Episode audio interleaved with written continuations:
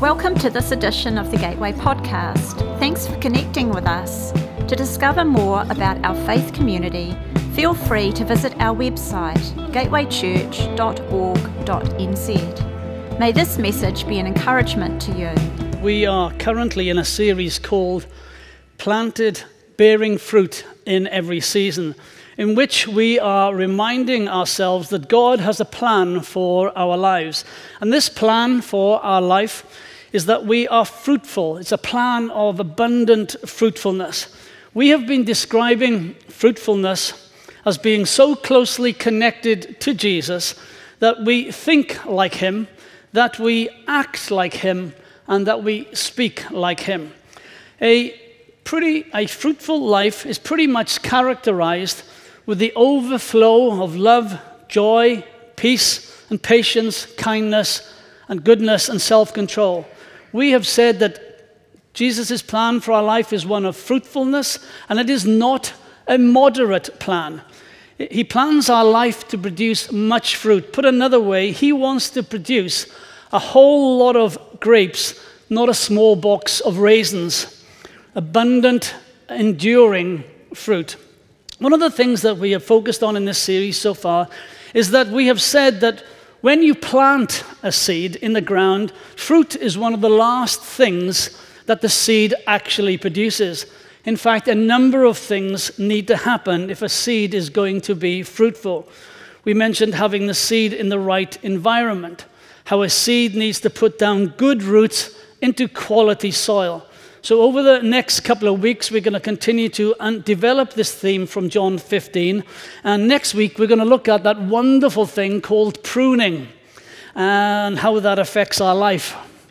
But before moving on, I, I want to read a quote which I thought was really good from Mother Teresa, which Hope sent me earlier this week. It says this, or she says, I was never called to be successful. I was called to be faithful. And in my striving to be faithful, my life will be fruitful. And because it is fruitful, you can say, I am successful. That was very good. I thought it was really good. So today, I want to talk about remaining close to Jesus if we are going to produce much fruit. And we're going to be in the first eight verses of John 15 all morning. John, verse, John 15, verse 1 through to 8 says, I am the true vine, and my Father is the gardener. He cuts off every branch in me that bears no fruit, while every branch that does bear fruit, he prunes so that it'll even be even more fruitful. You are already clean because of the word I have spoken to you. Remain in me, and I, uh, uh, I also remain in you. No branch can bear fruit by itself, it must remain in the vine. Neither can you bear fruit unless you remain in me. I am the vine, you are the branches. If you remain in me and I in you, you will bear much fruit. Apart from me, you can do nothing. If you do remain in me, you are like a branch that is thrown. If, if you do not remain in me, you are like a branch that is thrown away and withers. Such branches are picked up, thrown into the fire, and burned. If you remain in me and my words remain in you, ask whatever you wish, and it will be done for you. This is my Father's glory, that you bear much fruit, showing yourself to be my disciples. You will notice that at the heart, that the very core of this text is the desire of the Father that you and I live the lives that He has intended for us. Jesus, right at the start of this text, reminds us that the Father is the gardener. He's the main player in this, working really hard to make sure that we, the branches, are producing much fruit. According to the text, the key to living a fruitful life is a close connection to the true vine, close connection to Jesus himself. So, put it another way, our fruitfulness is not dependent on our performance, it is dependent on a person. It is not dependent on our performance down here, it is our connection to a person, staying close to Jesus. It is also interesting that Jesus talks about himself right here, and he calls himself the true vine, because his words therefore suggest there are many vines, there are many gods, there are many religions, there are many philosophies, there are many distractions, there are many false gods, man made gods, perhaps, that drag us away from the true vine. But only one who will fill us with his love, only one that will fill the emptiness of our life and bring joy and peace, etc. There is only one person down here on earth. There is nothing else that will give us that inner satisfaction, that inner fulfillment, even as Christians, apart from Jesus Christ himself and sticking close to him. Today, I would like to break down, distill our teaching into three headings from John 15. And if you're going to preach a good old school sermon that people will listen to and re- take the points away, then you, any old school sermon has got to have three points. And I'm going to give you your desire of your heart this morning and give you three simple points. The first one is us remaining in Him. Secondly, Jesus remaining in us. And thirdly, his words remaining in us. Us remaining in Jesus, Jesus remaining in us, and his words remaining in us. Our fruitfulness, therefore, to begin with, is dependent on us remaining in Jesus. Go back to verses 4 and 5. Remain in me, also I remain in you. No branch can bear fruit by itself, it must remain in the vine. Neither can you bear fruit unless you remain in me. I am the vine, you are the branches. If you remain in me and I in you, you will bear much fruit. Apart from me, you can do absolutely nothing. So, our fruitfulness is linked to this idea that we remain in Jesus, which I would like to suggest raises some questions on what on earth does it mean to remain in Jesus. It sounds kind of strange. I mean, I've come to Him, I've had my sins forgiven, I have a relationship with Him, and now I'm exhorted to remain in Him. If you have a, a different version of the Bible on your, on your phone or in, in, in the Bible in front of you, you may well have other words instead of the word remain. Remain can be translated as dwelling with Jesus. Sometimes it's living with Jesus. Sometimes it's connected to Jesus and sometimes it can also be used as attached to Jesus. All of these different translations remind us that a fruitful life requires us to be intentionally attached, intentionally connected to Jesus. Many of you will have heard, and many of you have studied, and many of you work along with the attachment theory. The whole idea is that from an early age, a child needs to make attachments to significant caregivers, which is usually their parent or parents.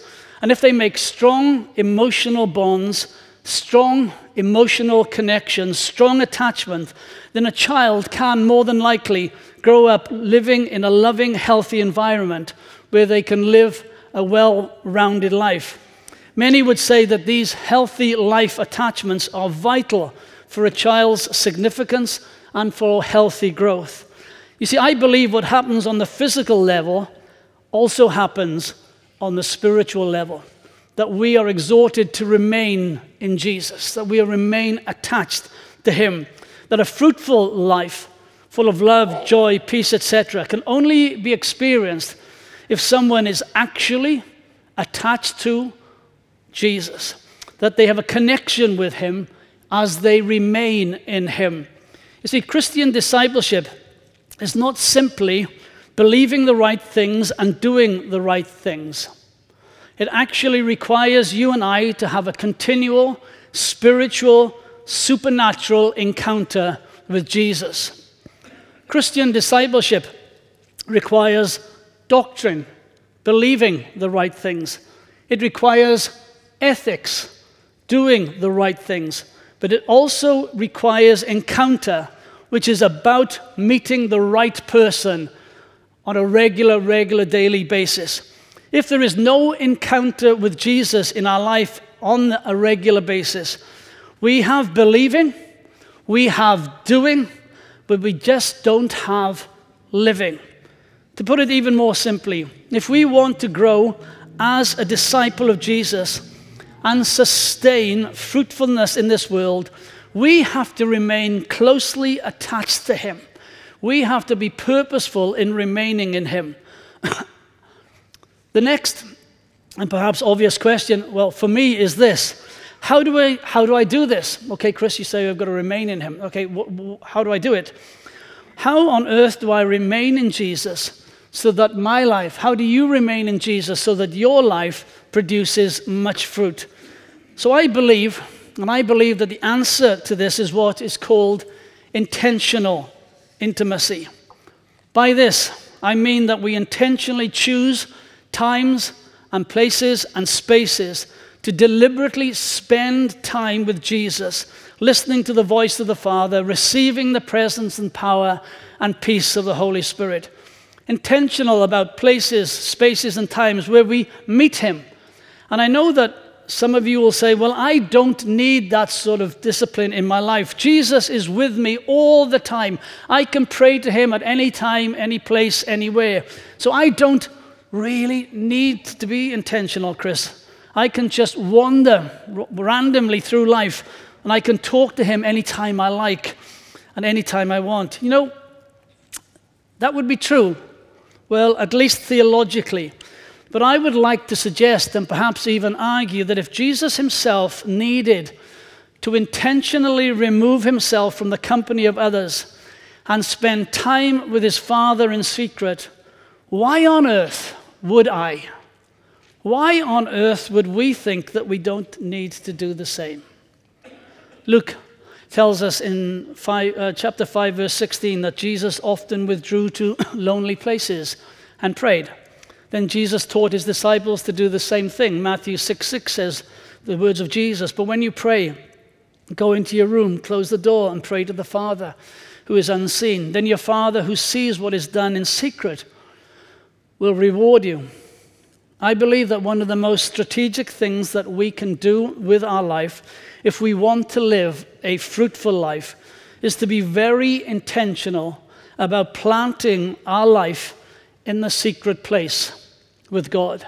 Because if we don't, we will, as a consequence, produce very little fruit. We're back to that box of raisins again. But if we plant our life in the secret place, we are planting our life in the presence of the one who will fill our emptiness with his life and we will produce much fruit. So, again, the question is how do we practically do this? How do we spend time with Jesus? Because we all live full lives.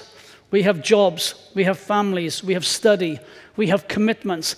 Simply lots of demands on our life and on our time. How do we practically, intentionally find this sacred, secret place of and lifestyle that required to be fruitful? How do we give God that best portion of our day? How do we give God that best part of our day? And I appreciate that we are all wired differently. I appreciate that we're all in different seasons of our life. But my guess is this that we all have a best part of our day. Some of us are early risers, so this is probably the best part of our day. Some of us are late nighters, and for some of you, that is the best part of the day. The, the night owls in this room, I don't understand that concept. I once heard somebody say to me, I come awake at midnight. I'm thinking, I don't even know what that means. I probably had two hours, two and a half hours sleep by the time that happens. You know, and when I'm getting up, some of you are just going to bed, but that's your best time of the day. Some of us have small children, and your home may well resemble a combat zone right now. And yet, maybe there is a moment, maybe there are 15, 20, 30, 45 minutes of peace in your day that is the best part of your day. Many of you get a lunch break at work, and this is your best part of the day. Some of us get into the office a couple of hours early before anyone else arrives, and this is the best part of a day. And I appreciate we all live very different lives, but I imagine that for most of us, we all have the best part of the day when there are minimal or few distractions. It is these moments that we learn to turn our affection and our attention to Jesus and we spend time with Him. An intentional secret place lifestyle will cost us. It is going to cost us time when we could be doing something seemingly more important and other pressing things that just don't get done immediately and they cause us to oh, be a bit anxious. It will cost us sleep, either because we get up earlier or we go to bed later. It will cost us productivity at a human level because we are spending time with Him when, of course, absolutely of course, we could be doing a whole load of work that would make us more productive. What I have discovered is this that when God plants a seed in our life, it is free, but fruitfulness is costly. The seed is free, but fruitfulness is costly. When God plants a seed in us, he gives it freely. But then to live a fruitful life, it'll cost us. It will cost some sacrifice on our behalf. Also, an intentional secret place lifestyle will require us just to be with Him. That's it, just to be with Him. In Mark 3, verses uh, 13 to 15, when Jesus calls his disciples, when he calls the 12, it says, he called them to be with him. And I love this from the Amplified Version. It says, He went up on the hillside and called those whom he himself wanted, he himself wanted and chose. And they came to him. And he appointed 12 disciples so that they could be with him for instruction and so that he could send them out to preach the gospel as apostles, that is, as his special messengers, personally chosen representatives, and to have authority and power to cast out demons. Before, before they are called to preach, before they are called to cast out demons and heal the sick, before we are called to do anything, we are called just to be with Him. So, for these three years, these 12 guys hit this rhythm of getting up in the morning and just being with Him. We talked about rhythms in week one of the series that are so important. This is what it's going to take for some of us to live the secret place lifestyle and remain in Him. For some of us, we need to learn to sit in silence for five to ten minutes and simply cultivate an awareness of His presence. And when you're sitting in silence and you're not used to doing it, and you're just sitting there trying to hone in or hear what God is saying to you, five, ten minutes can seem like an absolute eternity. but that's what some of us perhaps need to do. For some of us, it'll mean opening the Bible instead of attempting to read a massive passage or get through whatever's been allocated for today. Not that that is wrong, but we open the passage and we ask the Holy Spirit to make something come alive to us. That we run that risk of saying, Holy Spirit, I just want you to speak to me in, in these moments. And sometimes something will happen, and sometimes we'll go away thinking, I wonder what happened there. For some, it's going to be grabbing a pen and writing down what you feel God is saying, or just logging down your thoughts and ruminating on them. Remaining in Him and bearing much fruit is going to require some of us to stop striving, to stop pushing, to stop being so busy and simply be with Him so that we can develop a history with the Lord in the secret place that no one else knows anything about. How do we do that? An intentional lifestyle is going to require humility on our behalf. Jesus says these words Apart from me, you can do nothing. And in the original Greek, that means, apart from me, you can do nothing. If you detach yourself from me, you will produce little or no fruit. So, a humble person reads these words and they realize, wow, I am wholly dependent on Jesus for life, for everything. But if I can say it like this, Not that they would admit to this or even acknowledge it or perhaps even identify it. But an arrogant person thinks that they can do life by themselves in their own strength. So they stop prioritizing the secret place. They stop being intentional about remaining in Jesus. There is an arrogance that says, I really can live day to day apart from Jesus. As long as we touch base on the weekend, everything's going to be fine. There is an arrogance that says, I don't really need to be intentional with Him.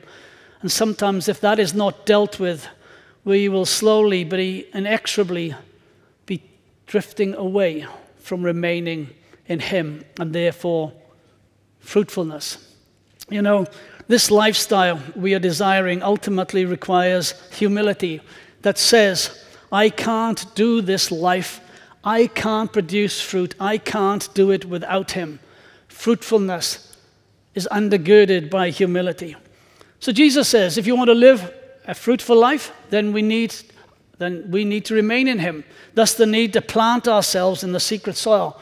But Jesus doesn't stop there because he goes on to tell us not only must we remain in him, but that our fruitfulness requires him to remain in us. Come, let's come back here to verses 4 and 5. Remain in me, as I also remain in you. No branch can bear fruit by itself, it must remain in the vine. Neither can you bear fruit unless you remain in me. I am the vine, you are the branches. If you remain in me and I in you, you will bear much fruit Apart from me, you can do nothing. What Jesus is doing here is that he's not describing a one way relationship. Have you ever had a, one way relationship with anyone? Perhaps you text somebody loads of times and they never text you back. Have you ever been in one of those relationships when oh, all you think about is this someone all day long and they don't even know your name? The relationship's been in your mind and it's all been one way. Have you ever been madly in love with someone and it's all one way and they're not madly in love with you? You see, Jesus is madly in love with us and he wants to remain in us. Jesus' relationship is not a one way relationship. What he describes here is a two way relationship. We draw close to him and he draws close to us. We attach ourselves to him, he attaches himself to us. We remain in him and he remains in us. This is how much fruit comes about. In John 14, verse 20, Jesus describes how the unity of the Godhead, as seen in the Trinity between the Father and the Son and the Holy Spirit, is reflected in the unity that he has with us, his followers, his disciples. He says, On that day you will realize that I am in my Father, and you are in me, and I am in you. And I appreciate that anything to do with the Trinity can be a difficult subject for us to get our heads around. But what we believe is this there are three persons in the, in the, in the Trinity, and they are in, an inseparable unit. And Jesus looks at his followers and he says to them, and he says to us, the unity that I have with the Father and the Spirit is also reflected in the unity that I have with you. And I think Paul sums it up so incredibly well in Romans 8 38 and 39 says, For I am convinced that neither death nor life, nor neither angels nor demons, nor the present nor the future, nor any powers, neither height nor depth, nor anything else in all creation will be able to separate us from the love of God that is in Christ Jesus our Lord. As we deliberately, intentionally remain in Him, He conti- continues to remain in us. Thirdly, and finally, our fruitfulness is dependent on his words remaining in us. John 15, 7 and 8 says these words If you abide in me and my words abide in you, ask for whatever you wish and it will be done. My Father is glorified by this, that you bear much fruit and become my disciples. If we remain in him and he in us, we will start to have such an intimacy with Him that our ears, our heart, our spirit will become more and more attuned to His voice. We will start to hear His words and promptings. In the original text, the word translated is Rhema or Rhema, depending on where you're from. And according to one of the leading biblical concordances, this word means that which is or has been uttered by the living voice. So the words of Jesus include what he has said and what he is saying today. As we abide in him, as we remain in him, and he remains in us, we have this wonderful ability of his words remaining in us. Put in another way, the words of Jesus include what he has said through Scripture and what he is speaking today. What I am describing here are those moments. It's not a heresy, I'll, I'll get there in a moment. But describing those moments when we open the Word of God and God speaks to us from His Word. Just say about our family or our friends or how to be wise at work. We open the Scripture and He speaks to us through what He has already said what he has already written, but there are those moments that I'm sure nearly all of us have had when He whispers something into our hearts, some extra details about the issues that He is speaking to us about. But His word remaining in us, the way ahead He has for us, or not simply speaks to us about the need for forgiveness, but in that moment as we read it, we know the person whom we need to forgive or need to ask for forgiveness of. These in the moment. These now words do not contradict Scripture at all. They just give us additional details about a specific way that He would have our lives live today. In that moment, as we abide in Him and He in us, His words remain in us. Jesus says, if you are going to be fruitful, those words that He has spoken and is speaking should remain in us. We need to carry them, we need to abide in them. Abide in those words. So, how do we do this? How do we allow these words to remain in us? Let me quickly, briefly suggest three words, three ways. We pray them, we talk them, and we expect them. Firstly, we take the words that Jesus has spoken and we allow them to fuel our prayers. We pray them. Example, we don't just necessarily need to pray for our finances. If you're praying for your finances, that is really good. But what is even better, pray over what God has told you to do your finances. You know, God has said in His Word, and I know there's something He always challenges us to, to be a generous people. So, Lord, just don't bless my, France, uh, my finances. Help me to be absolutely generous with my finances, uh, my finances. Give me an opportunity today. Take the word that abides in you and pray it into your situation. Lord, help me not only to be generous, but help me to render not only to Caesar what is to Caesar, but help me to render to God what is His. You know, one of the things that God has been speaking to me about over this last season is, is from Proverbs 3:27. Don't withhold good from someone who deserves it when it is in your power to do so. I've really been speaking to me for 12, 18 months uh, uh, about this. And I really believe that if it is in my power to do good for someone, and especially in the area of finance, then just do it. If I can change something by giving financially for a person and it is in my power to do so, just do it. Don't think about it. Don't try to persuade yourself not to do it. Just do it. A word that He has spoken, it abides in us. So don't just pray for your families. We pray what God has said over our families. Many of you have got words over your families, over the generations. Pray those promises you have received. I specifically, well, I need to rephrase that. I personally just don't pray, bless my wife, my kids, my son and daughter in law, and grandsons. I pray what I believe, really believe God wants for them. And I pray especially what I believe God wants for Hope and for Ben and Megan and their husband and their wife and my kids. I'm actually praying for my kids, the, my grandkids at the moment, that they will know God's favor and grace and friendship. Pray the living words that has been abiding in me over my kids. At the end of last year, the new Gateway leadership team having been formed and then, after meeting and praying and discussing together, we felt God say that this year of 2023 for Gateway was to be a year of go, good news, and community. Remember, we shared that during our Heart and Hope Sunday in February, and it has been a constant theme through the year. Therefore, when I pray for Gateway, pray for our faith community, I pray for you, I don't pray, Lord, I just pray that you will bless Gateway. Not that that's wrong. But what I do pray is I pray, God, make this year a year that as a church we will be a people who go. Wherever this means, whatever this means for us corporately and individually, whoever we are, wherever we go, help us to be a people that go. And Lord, will you make this year a year when we rejoice in declaring and recapturing the power of the good news of the gospel and also to sub- celebrate the good news we see as a result of this.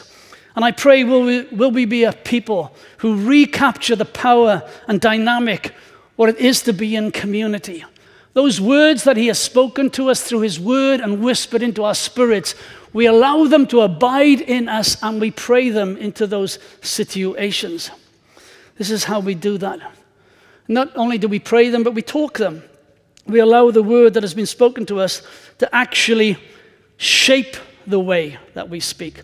Say, for example, as you read a little bit further down here in John 15, you'll come to these words in verse 16. It says, You did not choose me, but I chose you and appointed you so that you might go and bear fruit, fruit that will last, and so that whatever you ask in my name, the Father will give you. Imagine on some occasion when you are reading these words, these words come alive to you. You've read them a thousand times, but they come alive to you.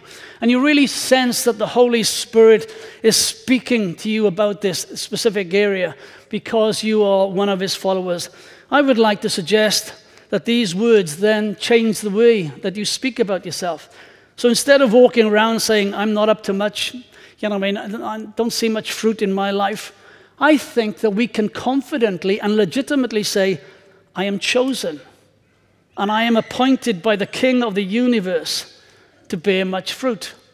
That we allow His word that abides in us to rewire the way that we think and we speak about ourselves. I'm not suggesting that we become arrogant. I'm, not, I'm just saying that if Jesus has spoken and said these words over our lives, let us walk around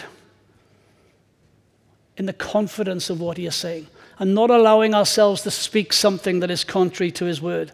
If the word remains in us, we talk it and we pray it, and then finally we expect it. It's like the widow of 2 Kings 4 when she was given the word by the prophet Elisha that the oil is coming. So even before she sees the oil, she goes and prepare a whole lot of pots so she could receive all that was coming for her word, her way. Can I gently touch some of us here today that have heard a word from God about your life?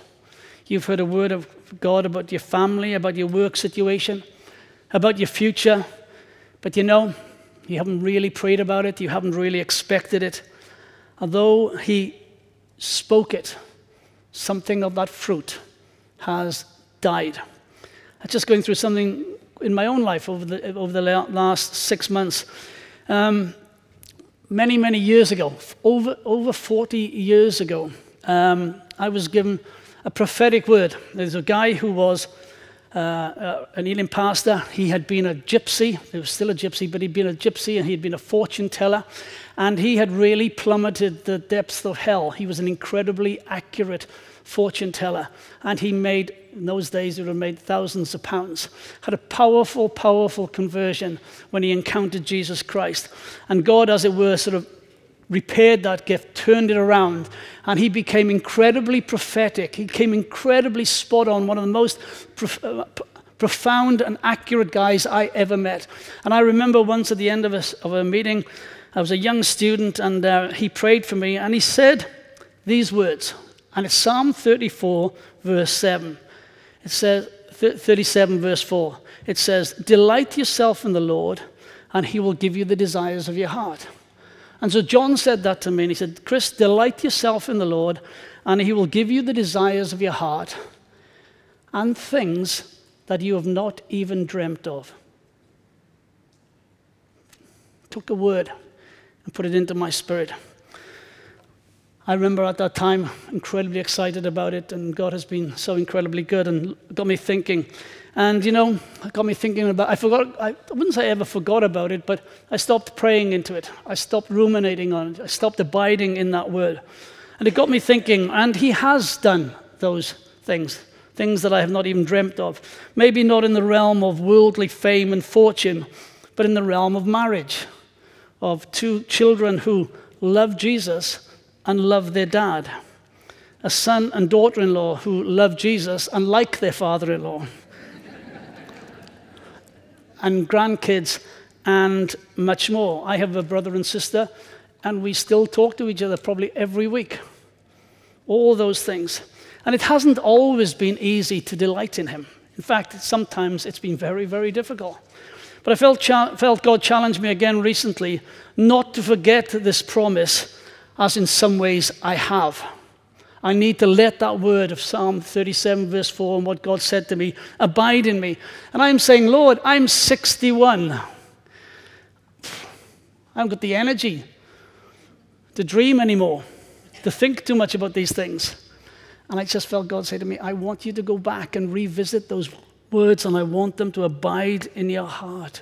I want them to abide in your life. And I felt Him nudge me back there to something that He spoke to me 40 years ago. So I'm praying and I'm talking, and maybe even starting to allow expectation to arise in my heart as I remain in Him. Can I encourage all of us, or if this is you this morning, to go back to what you've heard, to what you knew God said to you at a time, and start to talk about it and pray about it and expect it. Musicians, please come and join me.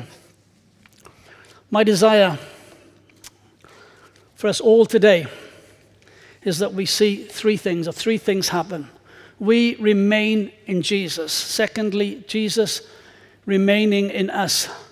And thirdly, his words remaining in us daily. Can I also encourage all of us to be a people who have ears listening for his word? That, we, that when we open the Bible, that we listen for his voice. Would we be a people that are anticipating his whisper? Will we be a people that when he speaks to us, we grab a journal, write down what he says, we don't allow those things to be forgotten? That we will take these words, we will pray these words, we will talk these words, we will expect these words, and from this will flow real fruitfulness, abundant fruit that will last. Thanks for listening. If you'd like to know more about our faith community, feel free to visit our website gatewaychurch.org.nz.